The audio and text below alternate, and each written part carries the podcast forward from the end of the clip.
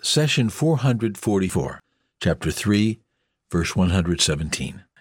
مثل ما ينفقون في هذه الحياة الدنيا كمثل ريح فيها صر أصابت حرث قوم أصابت حرث قوم ظلموا أنفسهم فأهلكته وما ظلمهم الله ولكن أنفسهم يظلمون The example of what they spend in this worldly life is that of a biting wind accompanied by frost that smites the harvest of a people who wrong themselves and devastates it. God has never wronged them, but they wrong themselves. Chapter 3, verse 117. Allah describes the actions of the disbelievers in this world as useless, regardless of how good they may appear. Why? Because denying God or ascribing partners to Him nullifies all deeds. It is treason at the summit. Allah paints a picture to help us understand. It starts with strong hurricane like wind, like the wind that struck the people of Ad. God says, Ad were destroyed by a savage, howling wind. Chapter 69, verse 6. This type of wind carries with it bitter cold and loud noise. In other words, it spreads fear and destruction, and, as you know, wind makes cold temperatures much worse. God continues A biting wind accompanied by frost that smites the harvest of a people who wrong themselves and devastates it. When you hear the word harvest, you immediately imagine crops and healthy food that help us sustain life.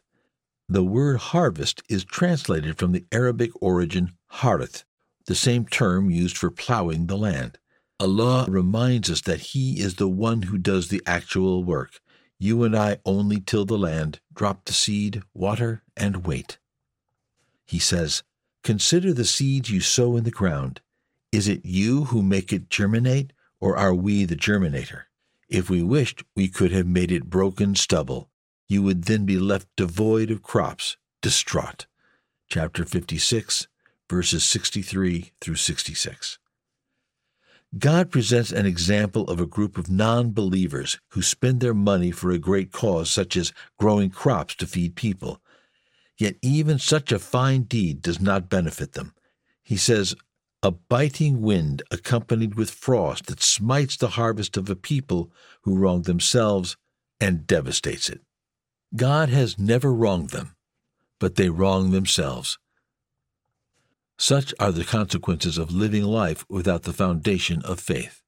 Allah brought this verse after He made it clear in the previous one that the wealth and children of the disbelievers will not avail them on the day of judgment. Why?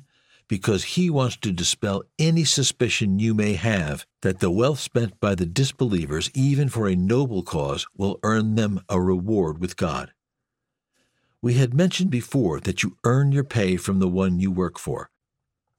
We ask when the disbelievers spend money on good causes such as feeding the poor and healing the sick, was gratitude for the Lord's blessings on their mind? Or did they spend to help humanity and gain status? No doubt it was the latter because they have no faith in anything beyond worldly life. They do not believe in the existence of a God or a day in which they will be held accountable. Thus, they will earn their reward here on earth through social recognition and nothing in the hereafter. Isn't that fair? God says, The example of what they spend in this worldly life is that of a biting wind accompanied with frost that smites the harvest of a people who wrong themselves and devastates it. God has never wronged them, but they wrong themselves. Chapter 3, verse 117. In fact, the Quran is full of such examples to help us understand our faith. Allah gives examples from the tangible material world to help us appreciate the intangible events of the hereafter.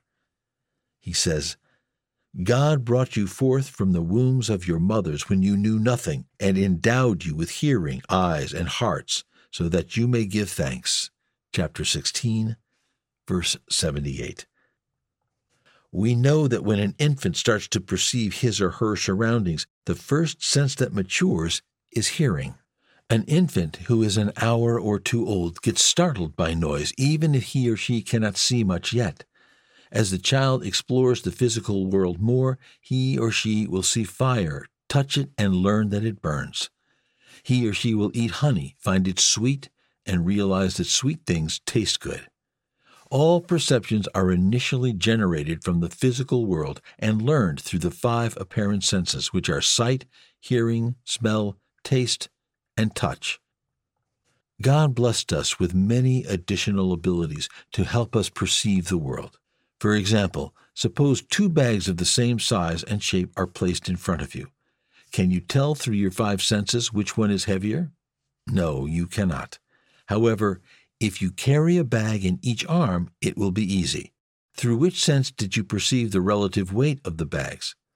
It is through muscle tone, as the muscle fibers in one arm strain slightly more to carry the heavier bag. In another example, you enter a shop to buy some clothes. The seller puts two shirts in front of you, and as soon as you rub the fabric of the shirts between your index finger and thumb, you realize that one is thicker than the other.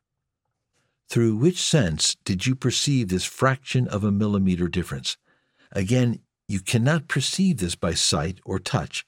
It was through the spatial distance between your fingers. Allah puts these means of perception at your disposal. He says, God brought you forth from the wombs of your mothers when you knew nothing, and endowed you with hearing, eyes, and hearts so that you may give thanks. Chapter 16, verse 78.